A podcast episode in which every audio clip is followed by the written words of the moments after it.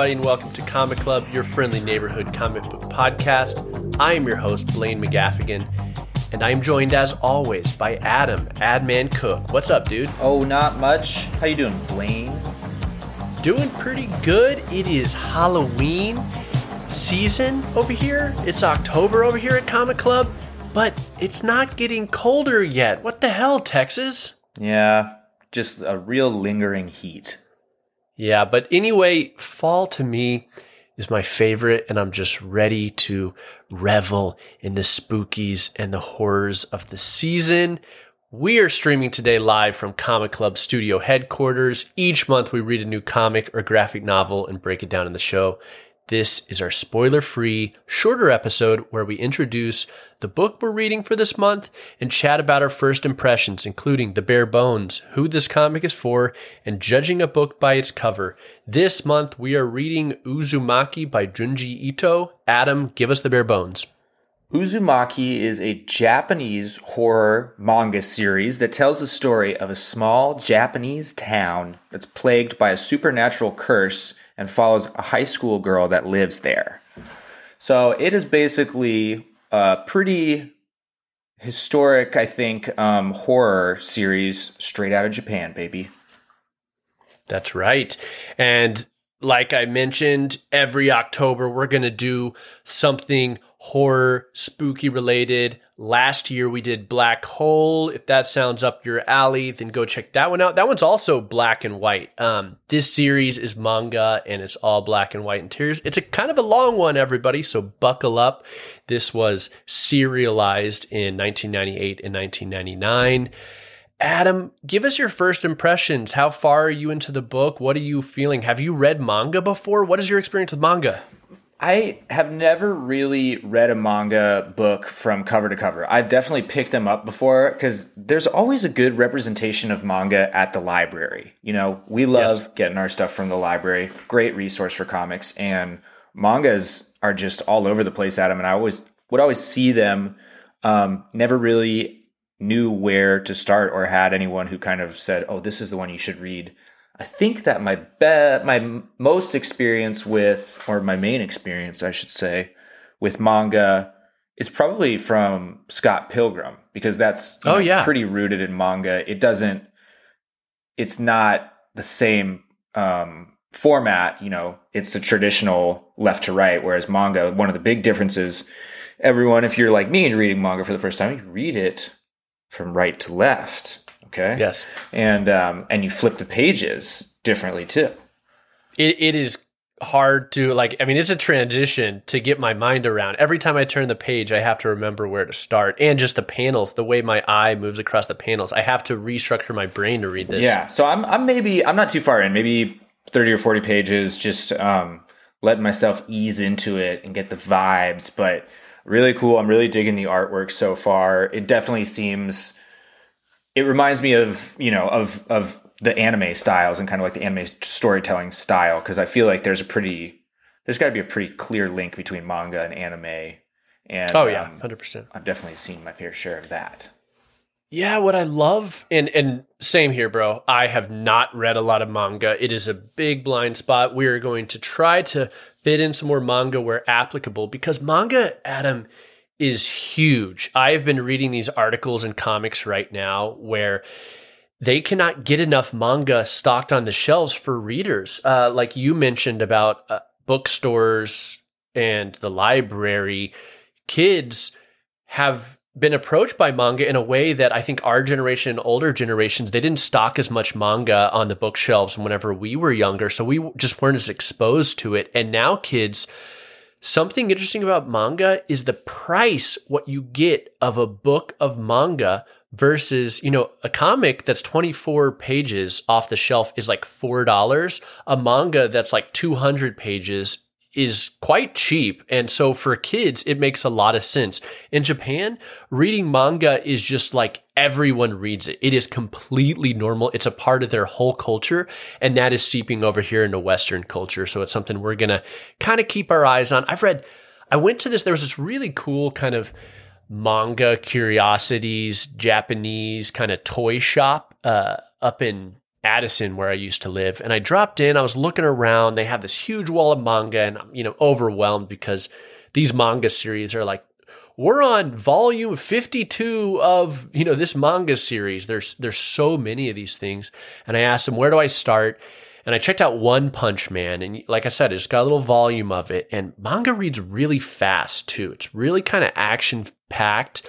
It's really fast. And another note that I wanted to call out about it that I really like, especially in this book after, you know, I'm like 100 pages in, is I mentioned it about the Studio Ghibli, and it's what I think of whenever I think of manga, which is just these little shots and these little slices of life a rooftop, a wind chime, the the wind going through the grass, the sun coming through the trees, and this is kind of capturing some of those elements. Obviously, with a lot of spirals, a lot of horror, but it's really these kind of like small scale. Uh, this one's kind of like a small scale story where it's just it really shows the slice of life. It slows down a lot and shows kind of the town and everything like that. And that that's what I think of whenever I think of manga. But I'm also a noob. Yeah, I think the Studio Ghibli connection. There's a lot of similarities there, especially kind of. I can see that with the the delicate brushwork, the lines, very you know clean, everything like that. And like you said, there's kind of maybe Studio Ghibli does more of finding the beautiful in the normal moments of life, and this is kind of finding the you know grotesque maybe or scary yes. or eerie. I guess is probably the best yes. word for it. But yeah, it's it's really cool stylistically so far.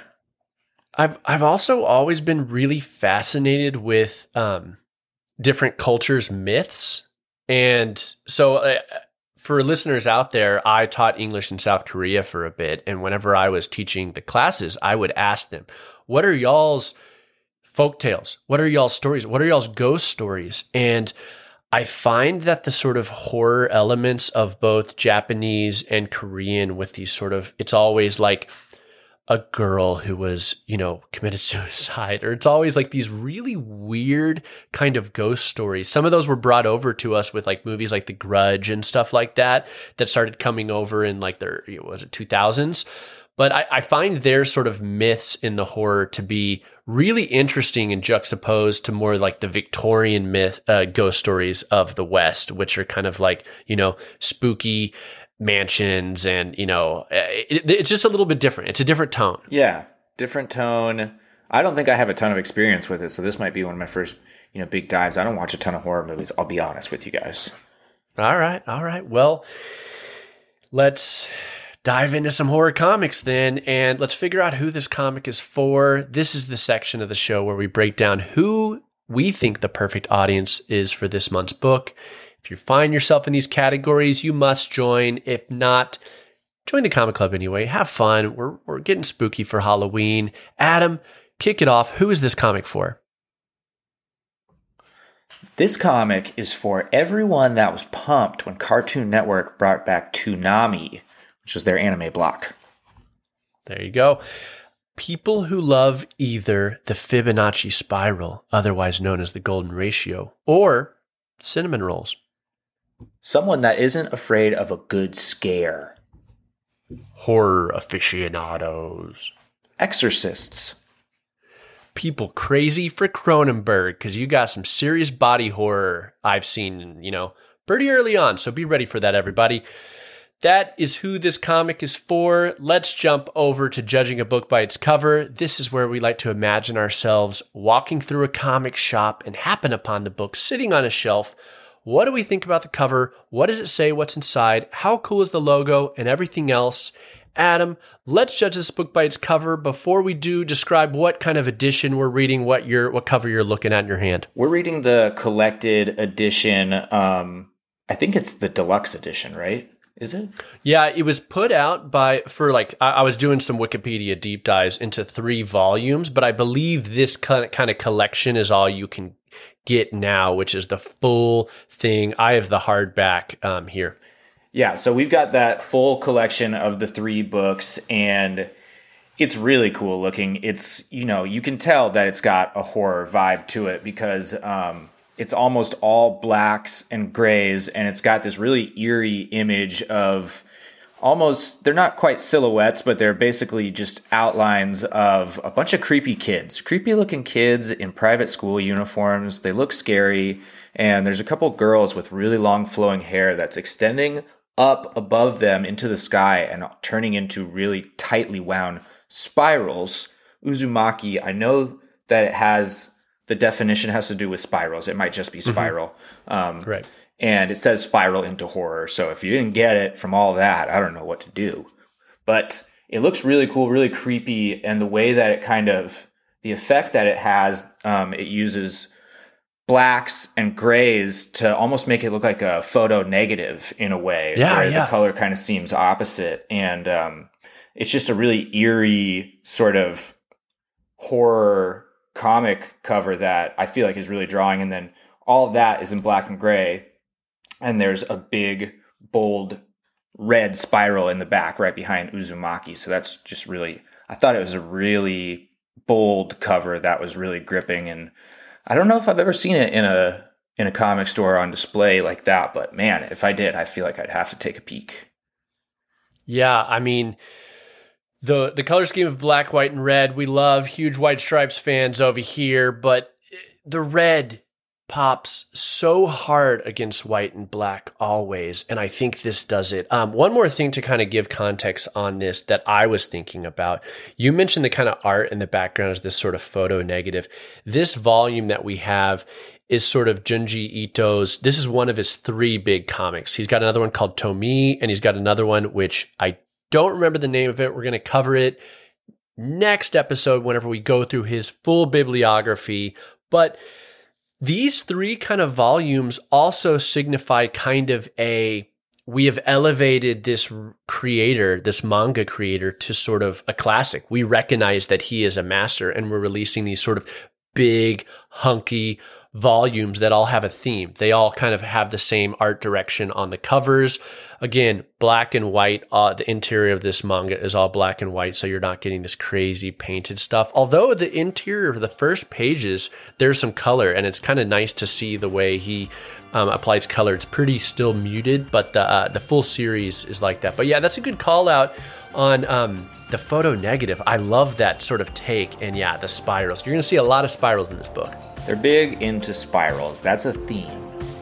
if you didn't get it by now, that is a theme. What does it mean? We'll explore that more next episode whenever we do our full deep dive, spoiler filled episode into Uzumaki by Junji Ito. This was our first impression. That wraps it up. If you enjoyed this episode, tell a friend, leave a review, join us next week, and you can follow me at Blaine McGaff. I'm Danger Adam on Instagram. And that's going to wrap it up for this week's episode. Adam? Comic Club out.